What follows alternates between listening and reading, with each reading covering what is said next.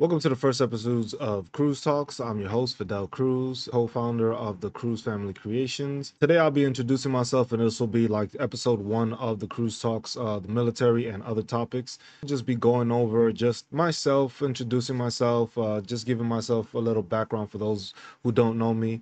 Uh, my name is Fidel Cruz. Uh, I was born and raised in New York City. I've lived and resided in uh, San Diego. I've lived in Hawaii. I'm currently in Germany. I've just lived in multiple different places uh, due to being in the military. Uh, my military service includes uh, I am a staff sergeant now, promotable, which is basically saying that I'm ready for the next rank. But since I'm deciding to move away and leave the military, basically it's going to be just leaving the military after 10 years. Served in Hawaii, served in Fort Riley, Kansas, or Hawaiian Schofield Barracks, and Tower Barracks here in Grafenwehr, uh, Germany. And those are the three duty stations I was lucky enough to, I guess, uh, pick and, and, and live in. My time in service has been doing chemical specialist, which basically does chemical, biological, radiological, and nuclear deterrence, uh, advising, uh, training, uh, or whatnot. Uh, but most of the time, I just do paperwork, to be honest with you.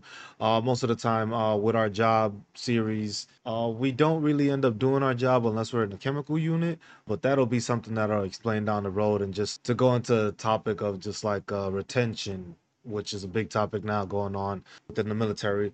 Uh, uh, just to give a back brief and just give people like the information as to how I came into the military, why I came into the military, stuff like that. So just uh, let's get it started. Okay, so why did I join the military? A lot of people have different views, uh, different reasons, different motivations.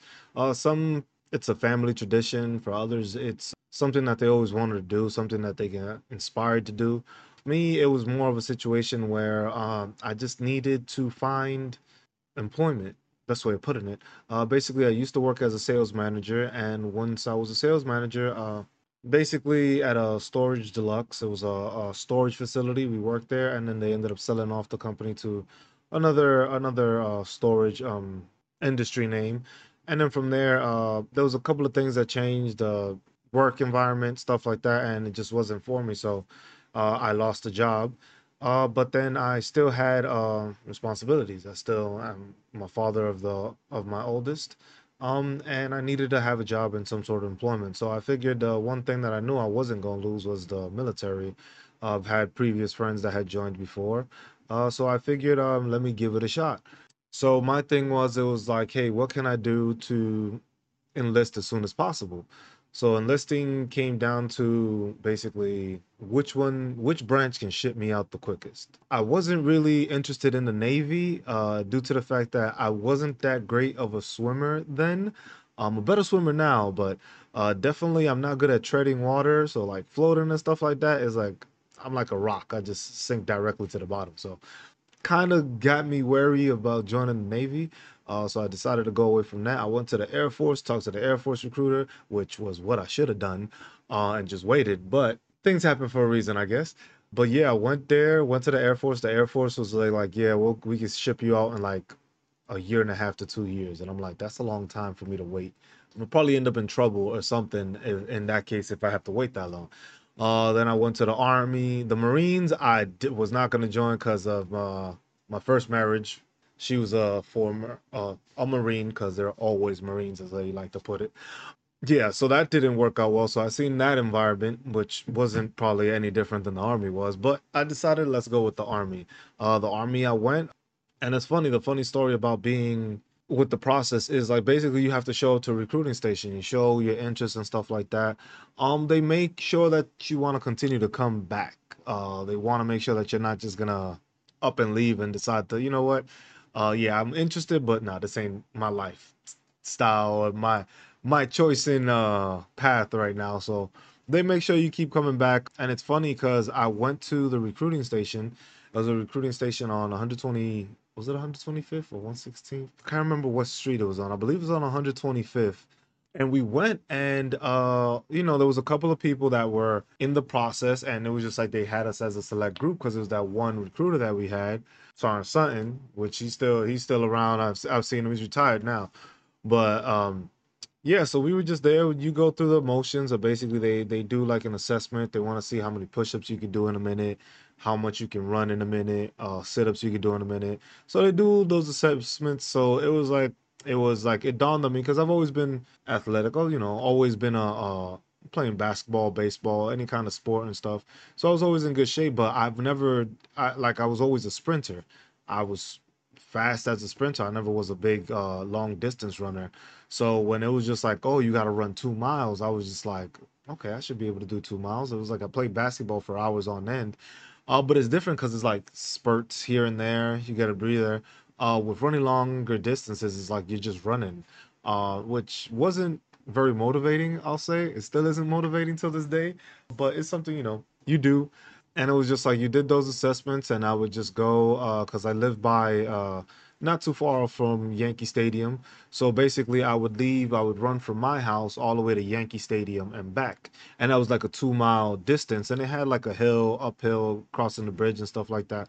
So it helped me and it, and it helped me work uh, past that to make me like uh, improve a bit. I never really got good at it at that point because I was always uh, stuck in my head like trying to do this two mile run, and I was just like, yeah, I got this, I got this, and I would like lose motivation. I guess you you you lose track of what you're focusing on at times, or at least I did like in that moment because you know life was still ongoing and situations and stuff, so it makes it difficult uh, to like concentrate. But you you set that goal, and I was just like, you know what, I need to run these two miles.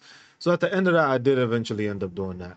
Uh, but we ended up going to this recruiting station, and I say we because it's funny because I am tied for first when it comes to joining the military, and I didn't realize I was running for the same position or the same uh, title uh, until I was at that recruiting station. So at the recruiting station, we had um, my cousin, which was uh, there basically throughout the whole process and everything. Uh, we would meet up because we had certain days you had to show up, and they would do assessments or just like talk and try to introduce you to like the the lingo, the rank structure, and all that stuff.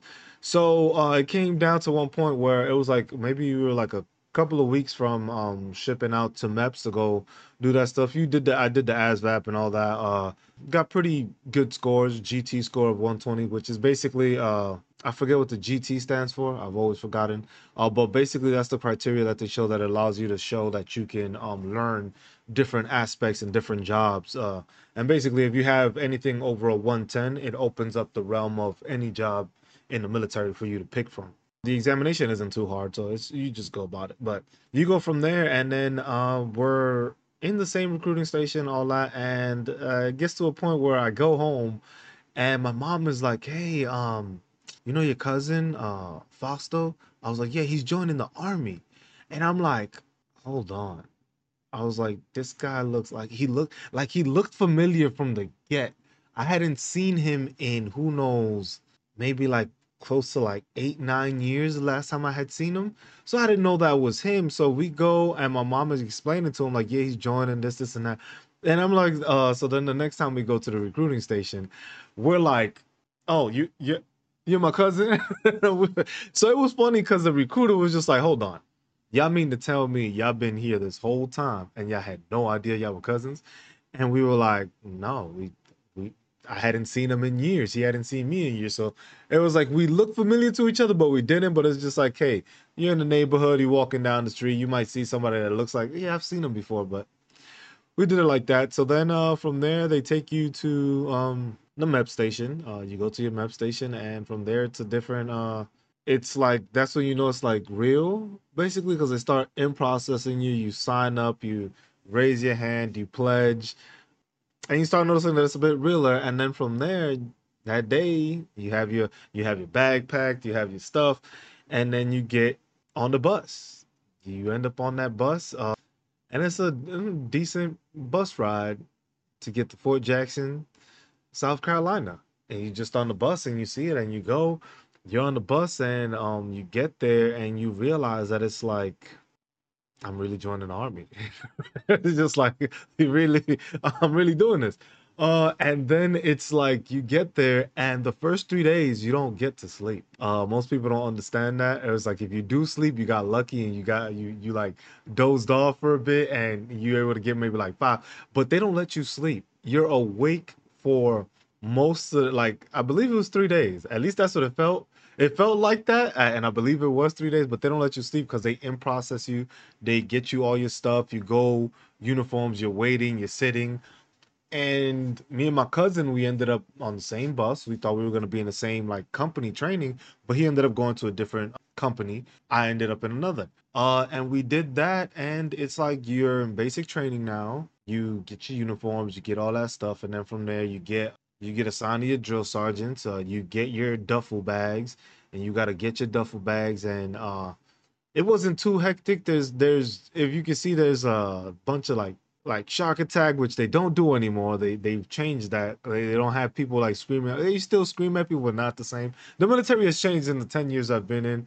Uh, just the stories of how different it was, because uh, like having cell phones, people have cell phones now. I never had a cell phone. I never had well phones. Cell phones weren't even that big at that point, but there was only two phone calls I got while I was there. And the first one was basically like letting my family know, hey, I'm good. I'm in basic training and then they took my phone away. And then the second one was when I called basically to let my family know where I was at. But that's a whole different si- situation within itself there, which I'll get to that part like while I was in basic. Uh, so yeah, um, I was one of the older uh people when I joined. I was 27 when I joined. Uh, there was a couple of older uh people within the within the group also um you got switched off until you had your company bravo company uh 313 uh infantry battalion which i didn't wasn't gonna be infantry but it's just like that was the name of the company and that's how they go to be known that way.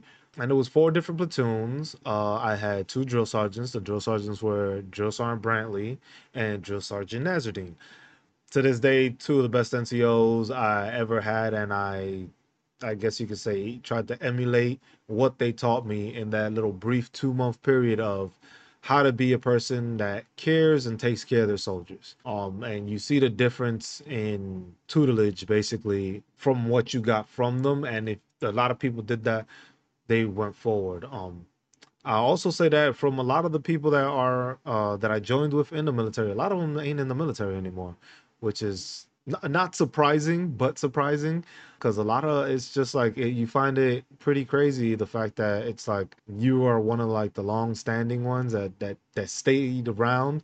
Uh, was I gonna do twenty years? Yeah, the pro- the thought process was there, but didn't happen. With uh, basic training, it was basically uh, you had um, it was a way to like break people down but build them up at the same time i guess is the best way of explaining it uh due to the fact that it's like you're trying to be taught how to be a soldier.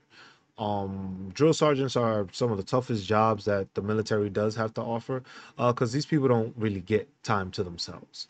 Uh most of the time they're up at like four in the morning waking our asses up and then they go back home like at nine o'clock ten o'clock eight o'clock. So they maybe get like five, six hours, and most of the time that's just sleep. They don't really have that time. Uh, the only time they do have is like they'll pull a 24 hour shift, which is like they'll be on staff duty, they call it, or CQ, which is charge of quarters, which they'll be in charge of just making sure nothing crazy happens and stuff like that. And then they usually get a 24 day uh, hour period the next day off and then they're back at work the next the following morning so you get that depending on how many days a week they had it um sometimes they have like once a week twice a week, uh, depending how they had it. But they would try to give them like that break so that they weren't working every day. But it is still a stressful job because you're dealing with civilians. You're dealing with people that have never, don't know what the army is, don't know what army structure is, don't know the lingo, don't know the rank. Uh, some people have never had uh, people to instruct them. Some people didn't know like those people in basic training that you ran into that it was just like some people didn't know how to shave some people didn't know how to mop a floor, sweep, do laundry. Some people didn't like to shower, which that that alone I think it explains it in itself. And some people just like hygiene wise they didn't know what they were doing. It was just like it was a very uh eye opening uh basically um feeling and thought process just being able to see all that stuff like just people from literally all over the country and some from other countries that were uh, getting their naturalization uh, to become residents of the United States. uh, and you can tell the difference. Uh, and you've seen like the people, like you literally have people from all over the country that would be at this location, and you had people that was just like you know had the cultural differences, society differences, just upbringing was different. Uh, some people were aware of, I guess, different races. Some were not. Uh, some came from communities that it was like a mostly white community, uh, and they maybe had like one or two black people there. Uh, some it was just like communities that it was just like nothing but black people, a couple white people here and there. Uh, Spanish communities where it's mixed. Uh, like basically each ethnic group had their own thing where it was just like they weren't used to that. They weren't used to having such a diverse crowd. And I think one thing, uh, uh, being born and raised in New York City, I think helped with the fact that it's just like, yeah, I was able to see that. And it was just like, it wasn't a new experience for me, especially since I joined a bit older. But you have kids, and I, I call them kids because sometimes I'll call them my kids, because uh, they were like 17 and 18 year old. That was a 27 year old.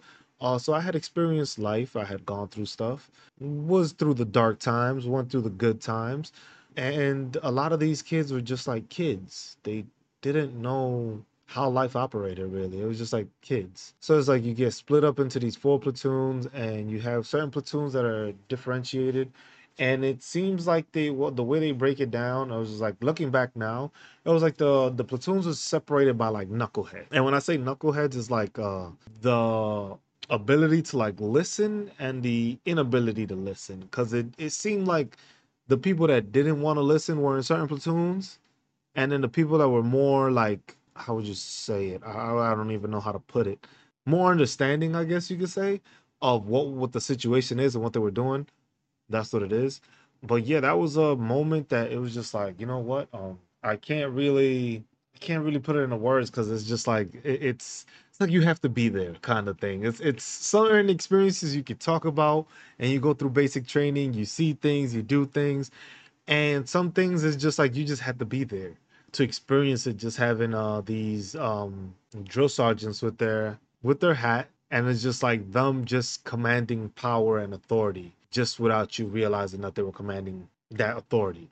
Uh, just because you were like scared shitless of them uh you you didn't know what to expect. It was just like certain times it just happened that they would like discipline you just because they want to discipline you. It was like, you know what, we're gonna smoke the dog shit out of you. And when I mean uh smoke the dog shit out of you, is basically uh physical training. So basically push-ups, sit-ups. You have different exercises that we do. Um and it would be There'd be a variety of those that would be used in multiple sessions or in the same session, and uh, they would just do that, and it would just be like, you know what? I woke up in a bad mood today. Half right. you go, turn at the angle, position of attention, move, front leaning rest position, move, which is the push-up position, and then they just made you do push-ups till you didn't feel your arms. Uh, you do come out a lot stronger because I, I will say that was one of the times I was the most physically fit, I will say. Um, because it depends on how you take it, and it's basically like your mentality. Uh, when you're there, you you you do think about it, and you had the I made a mistake moment uh when you're doing it. You have that I made a mistake. What the fuck did I get myself into? Should I have done this? Why am I here? Why did I decide to do this? And you have that uh you just have that moment and i believe everybody when they join has that moment. Because uh in basic training it's like you're not used to this. Um you're not used to having somebody in your face uh or somebody yelling at you like that or you being told what to do when you got to do it. Hey you move here take pick like it's it's a different environment but you have different things that you do um there. And you build friendships that last a good amount of time because i still have a bunch of tons of the people that I went to basic training with that I still have them on Facebook or you know it's not usually like a long conversation but sometimes they'll be like hey what's up man or somebody posts a picture of like the platoon or something like that because I know I've done that a couple of times and people are like man where'd you get that picture uh and I have that picture I actually have it in my room and I have it like framed up and that's something that I just have there. But you go through different training. Uh, most of the, the biggest problem you have is sleep. Really, is like you you falling asleep because either you dehydrated, which hey,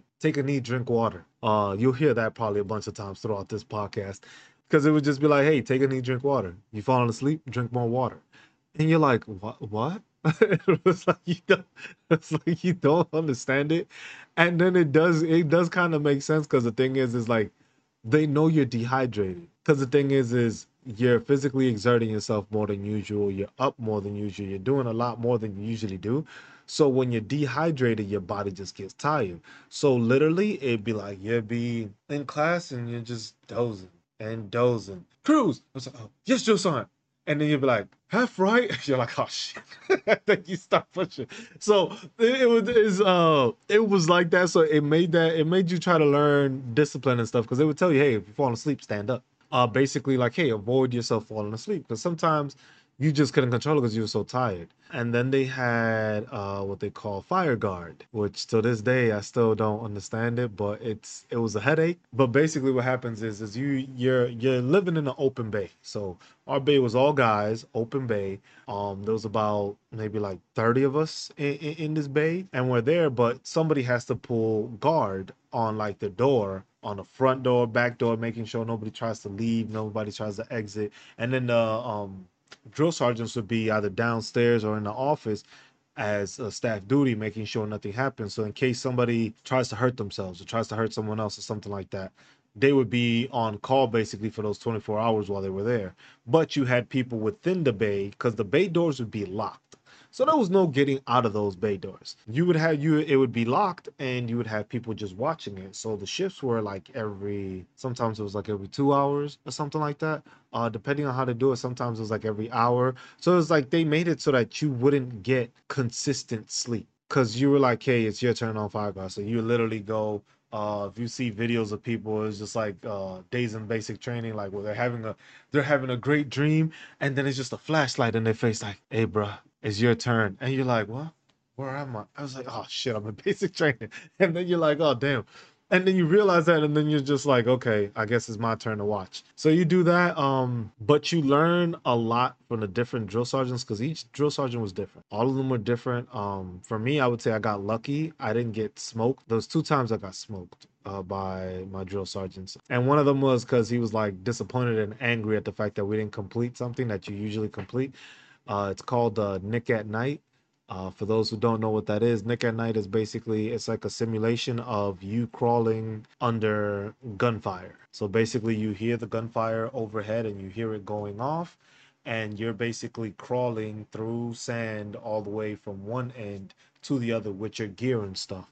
Um, and he was highly disappointed because our platoon was the first platoon he said he ever had to deal with it that they actually turned the lights on. So basically, this is pitch black environment. You can't really see in front of you that well. Literally, the whole purpose is hey, get over this mound and crawl all the way over till you get to the end. And it got to the point where somebody was just like, I, I don't know if they got stuck or they were just like too like flustered that they couldn't go any further and they just stayed there. So they had to turn on the lights for the person to actually complete the course um which i think very upset him and he just like smoked the dog shit out of us. Like he was so upset that most of the time they will tell you like take off your gear. You know you have your iotv which is like your plates you got plates in the front and the back.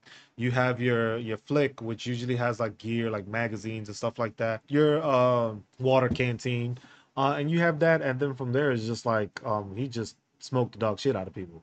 We we were there for like a good twenty minutes after the whole thing, and he was just like half jack, push ups, sit-ups, everything. And some people got the some people got their gear off, some didn't. There was one that was like complaining and crying most of the time because his uh zipper did not work. It got stuck. So while everybody was able to like while they were working out, end up stripping down and throwing something off, he did all of that shit with it on and he could not get out of it. So that sucked for him interesting, but it, it, it, sucked for him. But there was there was many experiences with those drill sergeants. Drill sergeants are very they're they're put in that position for a reason. Some of them are not all that great, but you still learn. Um, the ones that are the best ones are the ones that actually care to try to teach you how to become a soldier. And I think I lucked out with those two because those two helped lead me in a way to become a better soldier and a better leader myself. Just because of the way they went about things. Um, they explained it to you and they told you like, hey, I can smoke you all I want. All that does is make you stronger. What I need you to be able to do is think for yourself, be analytical, be observant, be able to teach and just be smarter. I don't need you to be stronger because anybody can get stronger.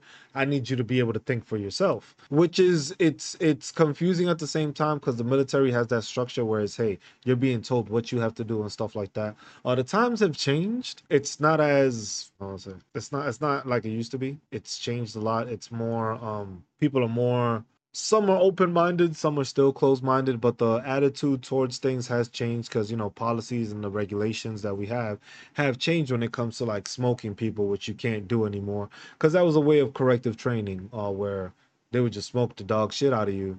Um one of the drill sergeants i forget what it was somebody did and we ended up low crawling or low crawling three or five second rushes in a like sand pit. This sand pit had rocks not like large rocks, but it's like when you do three to five second rushes, it's literally they see you, you're up.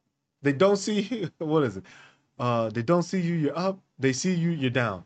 So basically, for three seconds, you're up and you're running forward. Up, they see you, you dropping down, like throwing yourself down, and you're waiting. Up again, three seconds. Run, drop down, two seconds, and you keep on doing that. Um, and he had us doing that back and forth. Um, people ended up with like bloody elbows, bloody knees, like scratches on their legs and all that stuff. Cause it was it sucked. And he felt he actually felt bad afterwards because he saw like people were like scratched up. People had like blood going through the uniform and stuff like that. So he was he was he actually felt remorse for doing that, but it was like I'm gonna teach y'all a lesson. And the other one, uh basically the other time that we got like smoked the dog shit out of uh was our one of the drill sergeants. So if y'all don't know, when you go through basic training and you go into the cafeteria, you're basically standing back to back with somebody. Like you're right on top of them, basically. Which they used to say like nut to butt. Can't say that anymore because that's a very uh, derogatory uh, way of going about it. But that's how they would call it basically. And you were literally like back to back with people, like just waiting on the line. So when you're on this line, you're basically at the position of attention when you're in a position of attention, you're not supposed to speak. So basically, all these people were lined up in the cafeteria waiting to get to the place to eat a tray, uh, and you would um, have to stand quietly. So usually, what they would do is is uh, whoever was like the last couple of people, um, they would grab them, and those would be the servers. So whoever was at the back who was like, "Hey, y'all gonna be the servers," they would send them all the way to the front, and those were the people that would serve the soldiers food and stuff like that uh, which usually allowed you to get a, a bit more extra food sometimes because you served yourself. People would just try to plop whatever they could on because they, they basically limited it to it. You had an ice cream machine, you couldn't touch the ice cream machine. And that was the biggest thing. Like on a hot ass day, some ice cream would be amazing. But they made sure you didn't do that. So you're there quiet, you're standing and you're filtering in, you're walking through step by step, and you're supposed to be quiet. You're not supposed to talk. So at one point, one of the drill sergeants were on the line, and he catches uh, people talking because it's like three different phases: is white phase, blue phase, and red phase. Can't remember what order they were in, but you go through that, and basically you get a bit more um freedom, I would say, as you progress, because basically you've completed certain things. Like you do the grenade range, you go to the firing range. They teach you how to shoot. You shoot and you continue doing that stuff but as you go you, it, it's a bit more lenient. It's still disciplined but you get more leniency going forward because it's like you're, you're becoming a soldier now. So you got the stuff you understand that. But you're not supposed to talk when you're on that chow line. So you're on the chow line and he ran up and he was like oh so we having a conversation. What are we talking about? Oh y'all don't want to say no it's okay. Go ahead. Just just go ahead. Keep talking. I was like hey everyone. So and so's having a conversation over here. Yeah Matter of fact, y'all can all start talking. Go ahead. I don't even care no more. Just everybody go, go ahead, start talking. Y'all want ice cream today? You know what? Y'all can go get ice cream today too. And everybody's like, man, they you they say that, and it's just like it's your first time like being able to talk in the line. So you start chatting up, man. I tell you this and stuff like that. And uh, I was like, oh, you get ice cream, and it was just like we get ice cream. Everybody was on that line getting ice cream. Because the thing is, is when you sit down at the chow line, when you sit down, you get 15 minutes or less, 10 minutes or less. Um, some people got like five minutes at times. You need to eat your food and you're up and out, up and out, up and out. You sit down, boom, you, you're destroying your food as, as quickly as possible. You get it up and you go. Cause then at, after one point, cause I think they gave, I think it was like 10 minutes at the point of, or 15 minutes after the first person sat down, or five minutes after the last person sat down. I can't really remember exactly how they did it. Uh, but basically you had to scarf your food down as quickly as possible. Man, you learned how to eat so fast. Like you look like a kid that does, has never gotten food before, and you just sit down at a plane, you just destroy the thing, and the whole thing is gone within minutes. If you spoke, if they caught you talking, oh, you done eating. Boom, you up and you got to throw away your food. Even if you ate or not, you had to get up and throw away your food. So basically, if you didn't eat because you decided to say something or somebody caught you saying something, you literally had to take your plate and go and you were on the move. And that was it. Um, there was no ifs, ands, or buts about it. So we go back, and after man, everybody ate good. Everybody's just like, oh, we're we're stuffed now. We're good to go. And we go back, and he's like, oh, so remember all them conversations y'all were having? And we're like, oh shit, he was fucking with us. and we didn't realize that till he smoked a dog shit out of us for like a good hour and a half, two hours or something. Just push ups, sit ups, the mountain climber, half jacks, uh, the eight count push up, uh, which the eight count push up, if y'all get the chance, just look it up. I, I can't even explain that. That thing is a workout.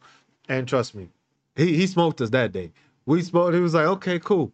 So funny thing is, is someone made a complaint. One of the one of the soldiers made a complaint about that drill sergeant smoking the dog shit out of us because there was people throwing up ice cream, throwing up food because everybody decided it was like, hey, he's letting us be, you know, let get some freedom. Yeah, we're gonna eat. We're gonna get some good amount of food, we're gonna get some ice cream. Man, there was people throwing up all over the place. It was disgusting. That that bayful was disgusting afterwards.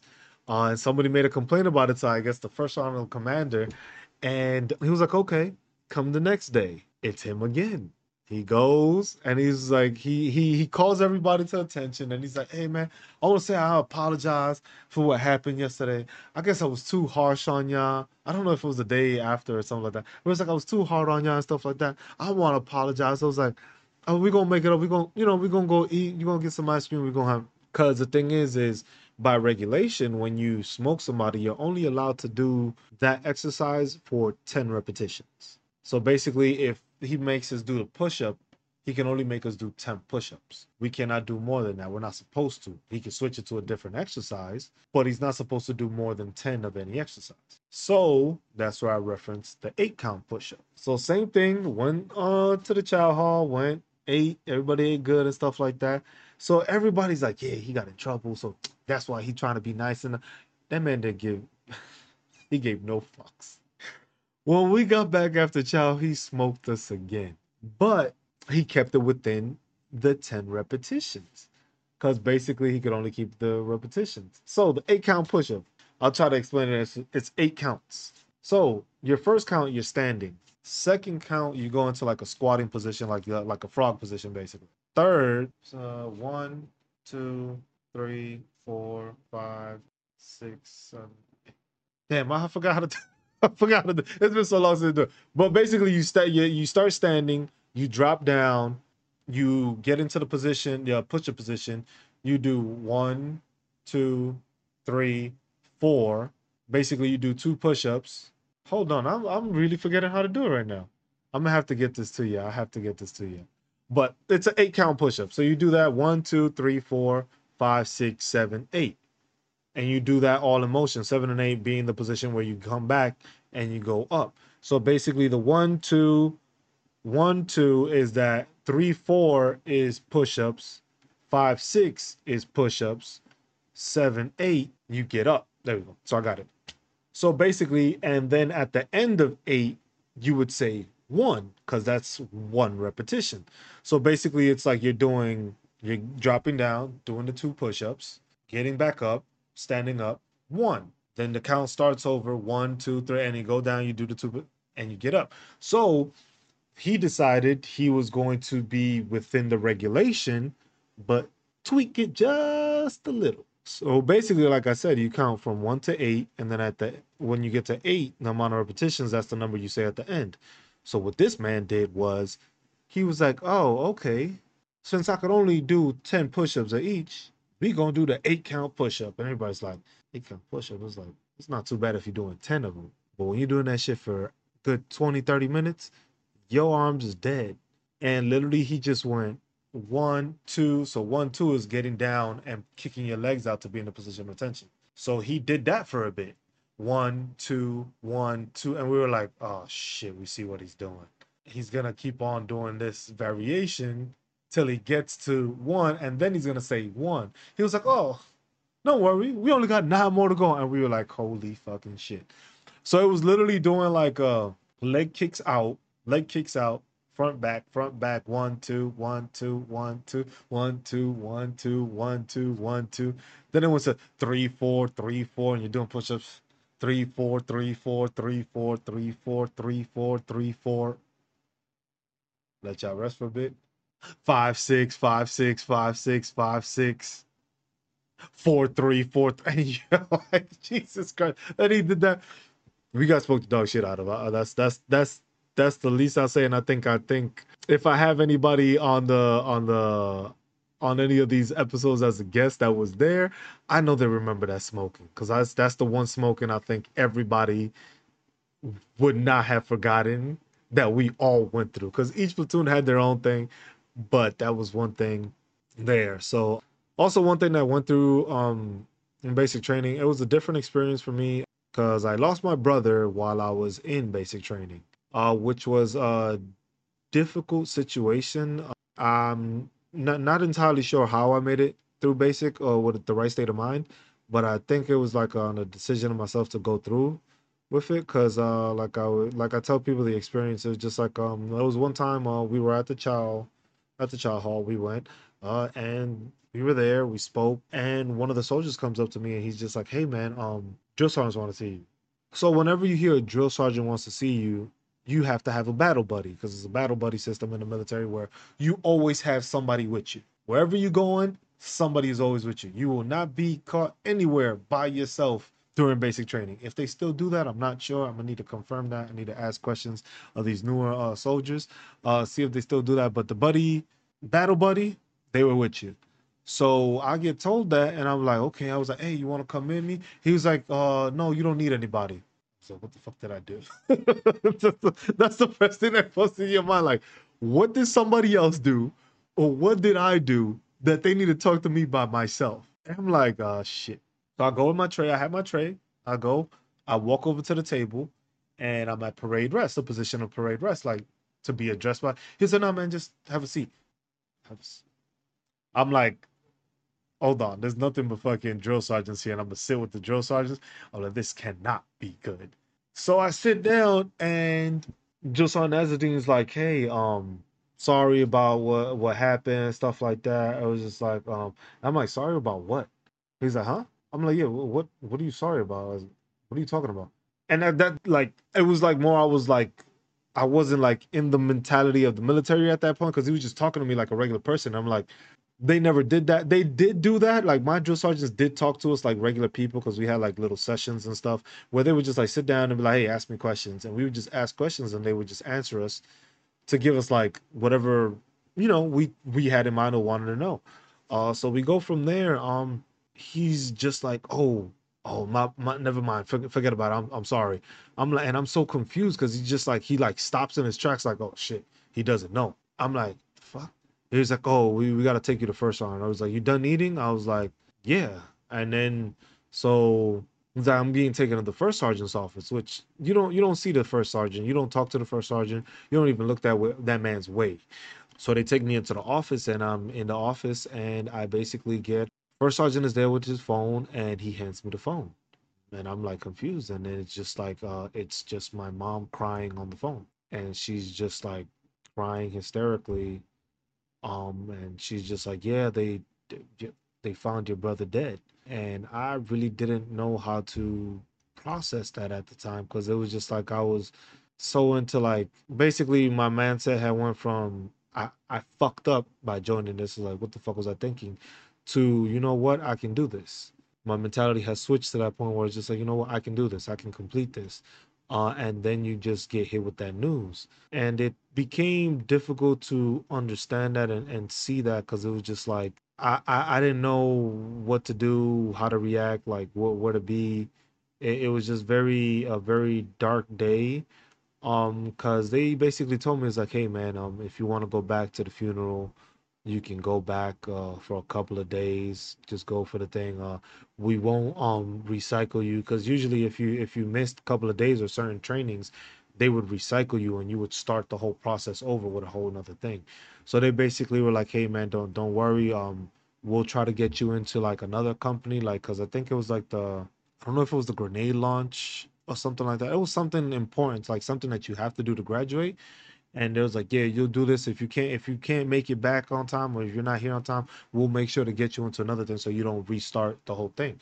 Uh, cause I was doing I was doing pretty good. I was one of the one of the leaders, I guess you could say, because I was old. I, I knew stuff and I, I was able to teach people and mentor people um that were just like young young kids. Like I said, they were kids. Um, me being an older adult that has some life experience, it allowed me to do that. So uh, it was just a different experience with that. And then knowing that, I made the decision not to go back home and not to go to the funeral. Uh, cause I knew my mentality was not gonna tolerate it. I knew that if I had decided to go back home and witness my family crying and the the loss of my brother, seeing my brother, it would have torn down that strength I built being in the in the thing. So I decided to decline off after that. And then after that, I was basically put on suicide watch. Not not for me, not for me. It was for another soldier. But I think what they did was it was like they said it was suicide watch, but I think it was so that the other soldier watched me.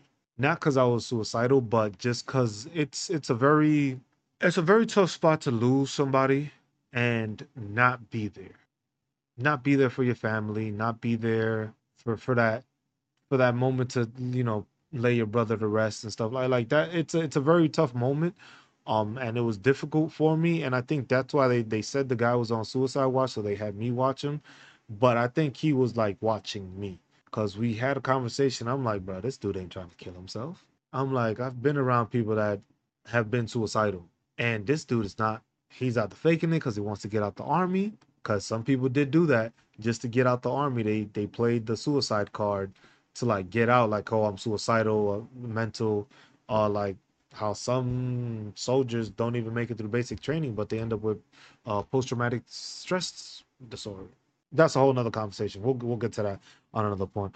Um, but yeah, I think it was him just watching me to make sure, like, okay, are you good? Are you doing okay? Kind of thing. And then I just went through basic training the rest of the way and it was just like i i put my all into it to forget the loss because it was a it was a tough period to that that next week it was it was tough because it was just like trying to concentrate on being a soldier and becoming a soldier and then dealing with the other portion of it, which is just your your head spinning with all these questions, family, you knowing how they're doing and, and stuff like that. Um, and then not having phone calls. Like I said, you got two phone calls. That was basically the third phone call I got, but it was for emergency reasons. Uh, otherwise, you don't get those phone calls. I would have never gotten that middle phone call, but since it was like a it was like a Red Cross message, basically, uh, basically saying like my brother had passed, and that's the only way that you communicate uh, basically with soldiers like me being out here in Germany, if there was something that happened to my family, it would be a Red Cross message, which is the Red Cross sending the information here, and you usually get like emergency leave, um, and it usually gets paid for for you to go back when it's an emergency situation like that. But yeah, uh, that that influenced me to become better and more dedicated to becoming a soldier, and I went through it, and I ended up being uh, the soldier leader of the cycle, uh, which is basically from our whole company of a hundred plus people. I ended up being uh, designated the leadership award, I guess, because I led people.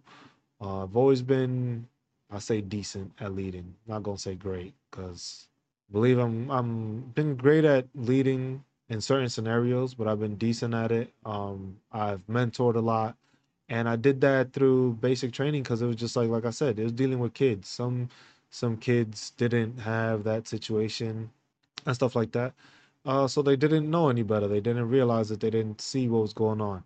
But that that would be the best way of explaining that. But yeah, ended up graduating soldier leader of the cycle, and then from there, uh, I was a I was a soldier, PFC private first class Cruz. Uh, and then from there, the story begins in Fort Riley, Kansas. Good old Manhattan, Ogden, Junction City, in the middle of Kansas.